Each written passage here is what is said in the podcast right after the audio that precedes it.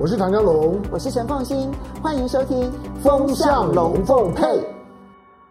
好，今天星期天，大家来聊天。我是唐家龙，欢迎收看雅虎 TV。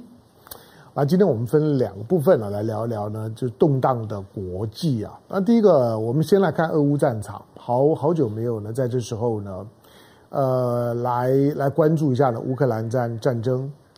好，那当然，乌克兰的现在现在全世界普遍都有一种乌乌克兰疲劳现象 （fatigue）。什么叫乌克兰疲劳？就是说，因为战争打到后来呢，稀里哗啦的，就是你每天发了乌克兰，尤其在马里乌波尔的，就是说呢，这样子一个钢铁厂投降了之后，大部分的人呢，听听有关于乌克兰战争、乌东的战事，听到都已经花了，所以呢，你你已经你已经慢慢的就就已经出现了这种的疲劳感。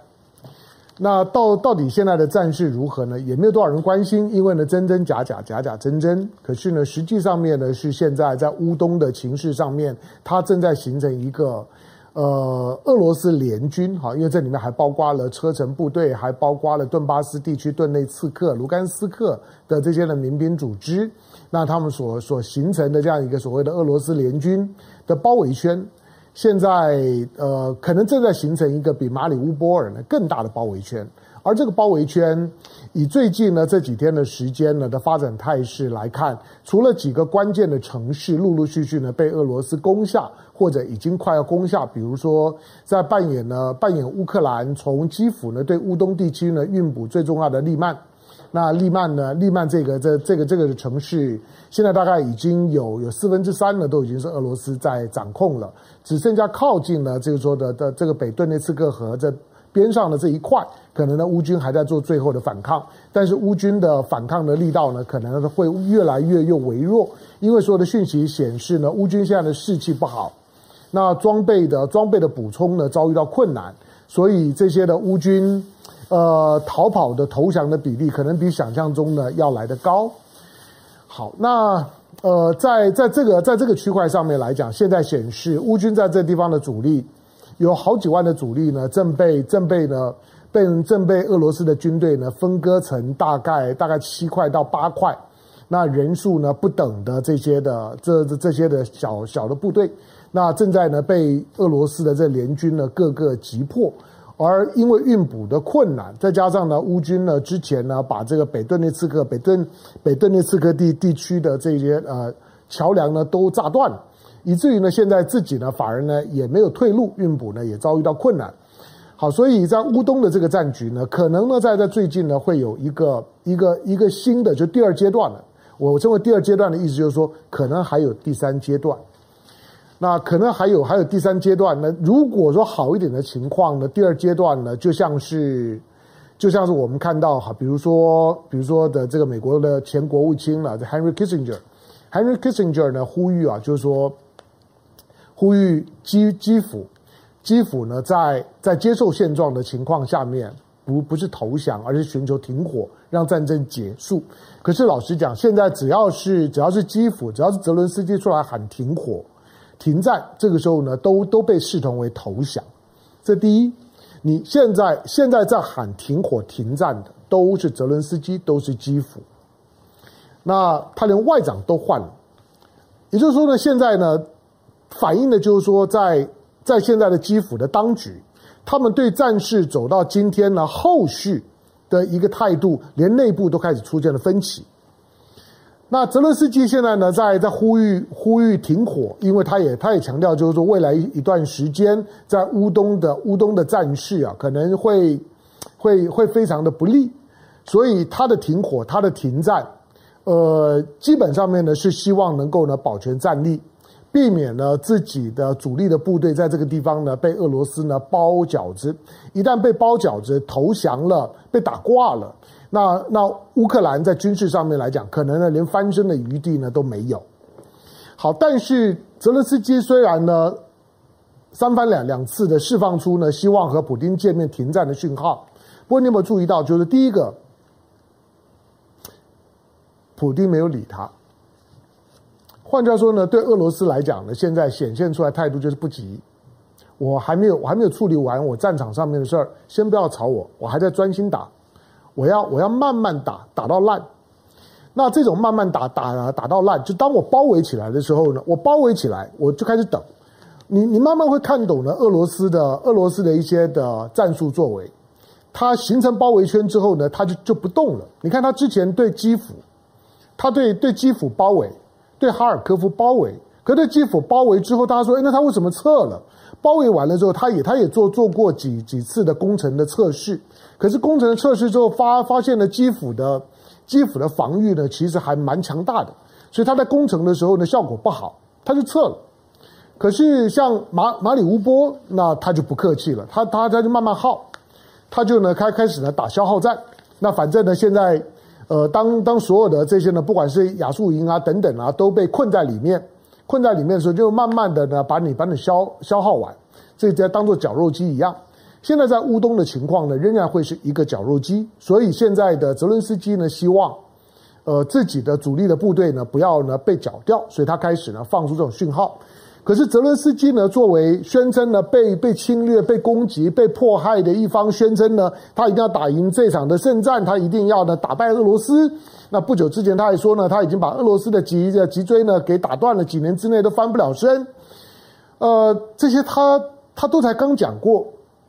他甚至于呢，呛了这个，就是说刚刚讲的 Henry Kissinger，觉得呢，觉得季季新吉现讲话的背景好像是一九三八年，好像是呢，在德德国呢要发动呢，对于对于呢欧洲的侵略战争之前的样子，好像呢今天的今天的季新吉的所释放出来是当年当德国要发动侵略的时候的那种周围的姑息主义，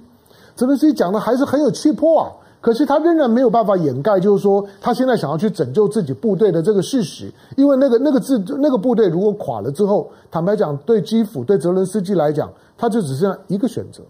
投降。所以投降之外，他连第二套话都讲不出来。这个时候他还可以喊要停战，要停火。一旦那个部队呢被绞肉机绞完了，他就只剩下投降。所以泽伦斯基呢，现在所释放出来讯号呢，是为了要保全呢乌克兰最后呢翻身的本钱，为自己保全战力。但是谁谁看不懂呢？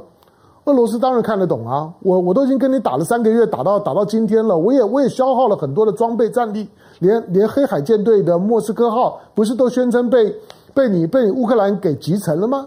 那打到这个样子了，你你的主力部队我都包围了，我难道还在这个时候呢喊接接受听到你的停火，听到你的停战，马上就喊停吗？不可能，就是等到你缴械。我估计很快的，在这个礼拜，可能就会听到呢俄罗斯释放出呢跟马里乌波尔相同的声音，就他们包围，但围而不打，那就看你这些的主力部队你要不要投降，呼吁投降。那我估计投降速度也会比较快，因为它毕竟不像是马里乌波尔的钢铁厂，在地下呢有很深的躲藏的空间，同时呢可以呢耐轰炸。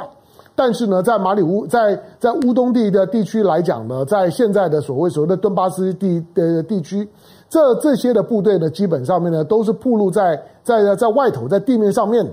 那这种猛烈的轰炸呢，都会让他们死伤惨重，所以估计。一旦呢开始呢开始进到了包围围而不打的情况，那乌军的主力部队恐怕没有办法撑很久。所以在未来的这一两个礼拜这之内呢，整个俄罗斯的对乌克兰的这军事行动，特别军事行动可能会有呢很很大的转变。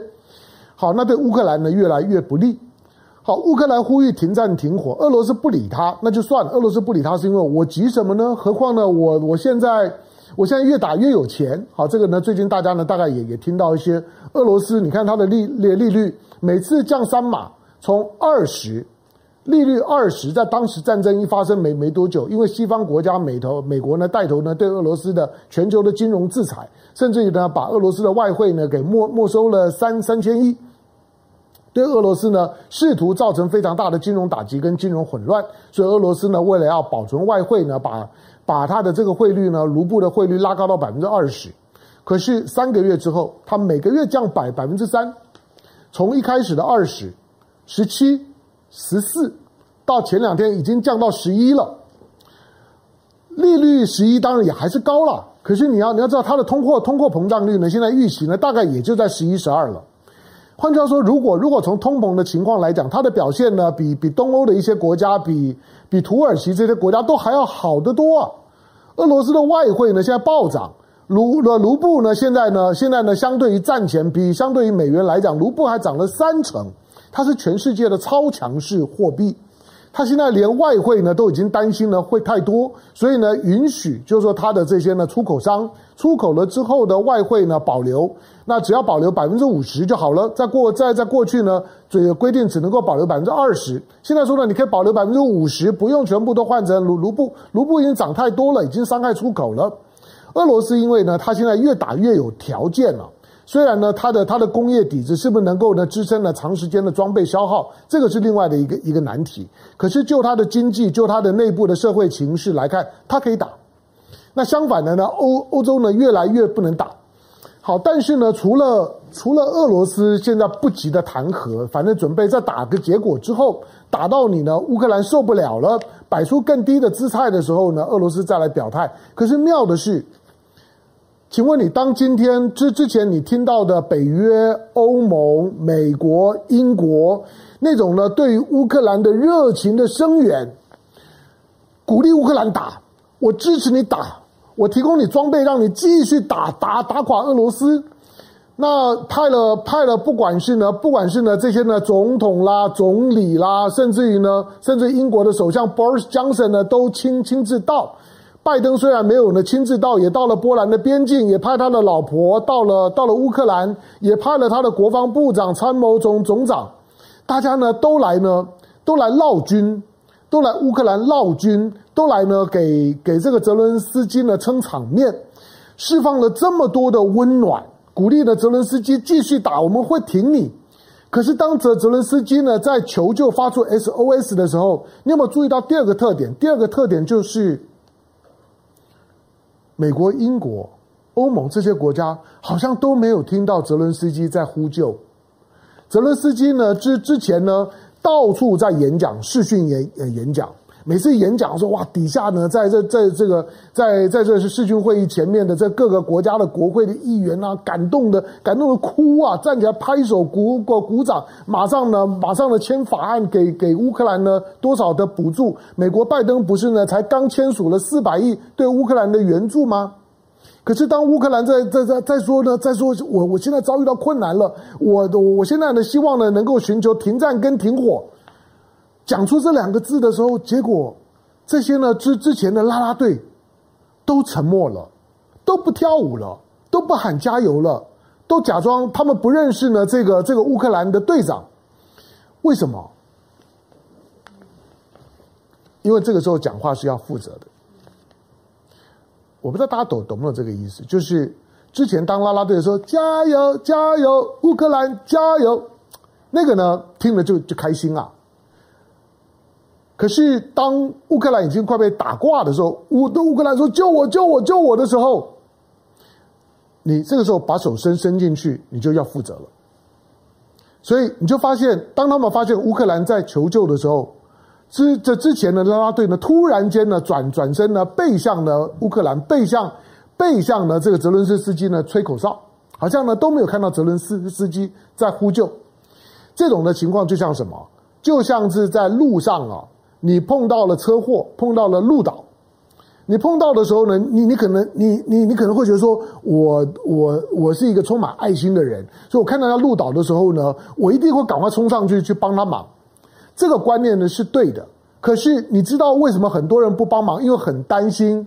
在周围没有足够的证据的情况之下，我一伸手去帮那个人，最后被那个人反咬一口，说就是你把我撞倒的，你要负你要负责。这种社会新闻你还看很多吧？你要知道，欧洲这些国家、美国这些国家、英国这些国家，个个都是老狐狸。所以，当了乌克兰开始呼救的时候，不只是俄罗斯沉默，普京沉默，拜登到现在为止没有回应。美国的布林肯、美国的国防部都没有回应。英国的 Boris Johnson 话讲得这么硬，可是也都没有回应。北约没有回应，德国没有回应，连波兰都不回应。你就你就知道，乌克兰现在。真的是孤立无援呐！之前的拉拉队解散了，解散了之后呢，乌克兰呢现在呢就就是等着呢被包包饺子。我甚至怀疑啊，美国、北约、欧洲的这这这些个国家，可能比可能比俄罗斯呢更期待乌东的主力部队呢很快被被击溃，击溃了之后乌克兰就投降，投降了之后这场战争呢就结束。乌克兰呢就分裂了。那你说接下去乌克兰会怎么样？乌乌克兰坦白讲，乌克兰将来乌克兰一定是就跟朝朝鲜半岛一样，朝朝鲜半岛有南北韩，过去呢欧洲有东东西德，接下去乌克兰一定会分成东西乌，东乌跟西乌，那东乌是一块，西乌呢是一块。好，这场的战战争呢，当然会会会不会有第三阶段呢？我又我又不是普京肚子的蛔蛔虫，我不敢讲。我的意思是说。打完第二阶段的乌东战事之后呢，可停可不停。如果乌克兰不投降，那可能还会有第三阶段。第三阶段呢，可能就就是针对黑海，他也不会呢，不会去打打到基辅，他也不会呢，不会接打到那西边的利沃夫，不不会。但是他可能针对针对敖德萨，针对呢黑海动动手，让让乌克兰呢成为一个内陆国国家，把你黑海边上都给占了，你连出海口都不会有。我相信乌克兰也不希望到到这一步了，好，所以呢，接下去的这一两个礼拜，大概是一个战事的第二阶段的转折点，也也是一个最好的谈判的机会。当然，对乌克兰来讲会很难堪，他势必呢会割地赔款、丧权入国。但是呢，看起来不管是他的拉拉队，或者是他的对手，现在呢都希望他赶快的赶快竖白旗呢投投降算了。好，那我们把视角呢拉回到亚洲，拉回到亚亚洲呢，我们就就不谈拜登了。我们看了王毅呢去，王毅中国的中国的这国务委委员兼外交部长，王毅呢在拜登呢才刚离开亚洲，拜登一离开亚亚洲，王毅就出发了。王毅去哪里？王毅呢去所罗门。呃，虽然事前的时候，事前的时候呢，这个澳洲的媒体有释放出说，哎，呃。王毅呢，好像要要到要要到这个南南太平洋来访问，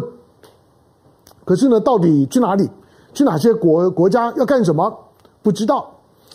呃，讲的不太清楚。这反映什么？这反映澳洲啊，澳洲的官方对南太平洋的这些的岛国的掌握的能力啊，已经已经已经开始变得很松散。所以这些岛国现在跟中国到底发展到怎么样的关系啊？他们都不太确定了。就像所罗门跟中国呢，已经谈一个安全协定，谈到已经可以签了。那澳洲呢都没有把握，可以让秘密进行到这样的地步，表示美国呢在太平洋、南太平洋、太平洋当中的这些岛国的情报，以及呢过去呢把整个的太平洋的这个就是说岛国的管理权交给澳洲，澳洲表现得非常差，非常的不称职。好，那这一次的王毅，王毅到了到了南太，到了所到所罗门，当然他不止到到所罗门啊，估估计呢，他会他会跟跟南太的十个国家。起码呢，有有八个国国家呢，他会会到访，包括了斐济啦，传闻当中的吉里巴斯啦。其实对美国来讲，可能更在乎的是吉里巴斯。那对于澳洲、纽西兰来讲，他们最在乎的呢，可能是所罗门。可是除此之外呢，还有像像纽纽几内亚，就是说这巴布亚纽几内亚巴纽，或者是东帝汶，好，或或者是在在这岛岛屿当中的斐济或者东加。呃，这这些呢，大概都都会都会到访。当然，我知道，就是说，因为因为太平洋当中的这些岛国呢比较小，而且在国际的地缘政治上面来讲，你如果平常谈的是政治，平常谈的是经经济贸易啊，这些国家真的比较冷门。那因此呢，谈到这些的岛国的时候呢，大家呢，嗯，似懂非非非懂。那兴趣呢有一点，但不太大。可是我要要提醒，就是说。我我我举个例子，这些岛屿啊，这些岛屿，岛屿从一个军事战略的角度来来讲，它的意义就完全不一样。从政治、外交、经济的角度来讲，岛屿可能不是这么重要。你会你会你会觉得夏威夷的经贸很重要吗？你会觉得关岛的经贸很重要吗？不会嘛，对不对？那可是如果从如果从军事战略的角度来讲，你觉得夏威夷就重不重要？你觉得关岛重不重要？当然重要啊！你今天在的在谈日本的经济的时候，请问你冲冲绳的经济重不重要？冲绳的商业重不重要？一点都不重要。他他对日本的日本的五兆美元的这样的一个一个 GDP 来讲，冲绳一点都不重要。可是讲到军事的时候，日本的日本的各个地地方哪一个比比冲绳重要？冲绳超级重要。所以当你在关注军事问题、战略问题岛屿就至关重重要。中国除了除了自己的家门口，除了南海诸岛以外，中国没有在第一岛链以外有任何的自己呢可以使用的岛屿，或者是呢完全掌控的港口，除了呢在在吉布地那租了一个军港以外，好，但是刚讲的这些岛屿啊，我们要从一个从一个战略安全的视角来来讲，要重新的培养对岛屿的认识。我举个例子来讲，像英国，呃，英国的英英国作为一个日不落国，作为一个所谓的大不列颠，它的它的它的它的这个实力呢，当然大不如前。可是你你知道，英国到现在为止，他仍然觉得呢，他自己是地球上的强权国国家，他是海洋的强权，他仍然是联合国的五个常任理事国之一，他仍然在在造他的新航母，造他的新潜舰。那造了新航母之后呢，伊丽莎白女王号赶快呢开到呢开到远东的来来耀武扬威一下。那载载着美国的这个舰载机 F 三十五来亚来亚洲呢耀武扬威。你说英国？英国这么远，在在欧洲，在在在边上的英伦三岛，这有什么了不起？不，英国，英国，英国还有十四个海外领地。这十四个海外领地，除了一个呢，大家都不承认的，英国呢坚持说呢，它在南极洲有一个呢，有一个英属南呃南极洲的这个领领地，那个领地很大，那个领地一百四十多万平方公里啊，大概在占中国的面积的大概六呃七分之一。好，那除了除了这块，但是这块没有人承承认，因为南呃南极洲呢，大大家讲过，这是有南极公约的，就是南极洲基本上面不属于任何国家，除了做科研工作之外，没有任何一个国家可以宣称对南极拥有主权，任何一块都一样。所以呢，对于对南极宣称拥有主权呢，在国际法上面基于南极公约是无效的。好吧，如果把英国的这块拿掉了之后，英国的剩下的十三个海外的领地，全都是岛屿啊。全都是岛屿，都是很小的岛屿。那这些很小的岛屿很重，当然很重要啊。他为什么坚持为了福克兰群群群岛，为了福克兰群岛跟跟阿根廷关系搞得这么糟？呃，福克兰群岛不就这么这么小吗？上面英国现在现在驻防的就一个营的兵力而已啊。上面的这些呢住民呢，大概呢就三三百多多人吧，大概这么小有什么重要？他的你会你你会关心福克兰的贸易、福克兰的经济、福克兰的物产不会？可是英国为为什么拼死拼活都要打那一仗？那个岛在在海洋，你要你要你要形成一个海洋霸权，你要你要形成呢在三大洋五五大洲的自由航行，你走到哪里呢都可以就地呢补给，包括呢能够呢能够呢就地采取军军事行动，支援呢你很远的地方的朋友。那你都必须要有一些岛屿，这些岛屿只要能够满足呢军事战略安全上需要就够了。你从这个视角呢去去看，我刚刚讲英国的十三个领地全都是岛屿，过去在对对对对中国的这个殖民地香港也是一个岛屿啊。这这些岛，英国、美国这些国家，它的海洋文明的霸权是建立在岛屿的掌控上面，跟一些关键性的水道，比如说苏伊士运河、巴拿马运河。好，那掌握了这些的岛屿，好，比如说在在美国也是一样啊。我刚刚讲了夏威夷岛、关岛，这些对对美国这么重要。如果如如果没有这个的话呢，美国呢在太平洋就就不用混了。那甚至于呢，你说像像还有马呃马绍尔、像帛琉这种名义上面独立，可是实际上面完全呢靠美国在过日子，这是岛屿啊。印度洋上面。你说它的它的印太的印太的安全的架构把印度拉进来，但是就算没有印度，美国在印度洋洋上面还有一个呢，跟英国英国英国租的迪戈加西亚，这个呢基本上面就是美国在印度洋上面的军事投投射的大本营。平常呢，除了常驻的兵力的之外，他把大量的装备封存在这个地方。印度洋只要有有事，所有的装备。最先进的武武器，最大量的武器都在都从迪迪戈加西亚到调，这就是岛屿的重要性。如果你开始经营海洋，你呃你开始你中国开开始寻求自己在海洋当中的活动力跟生存力，岛屿至关的重要。先不要讲印度洋，先不要讲讲大西洋，中国起码在太平洋，你要呢找到一个可靠的，不止一个，可能很多个岛屿型的盟友。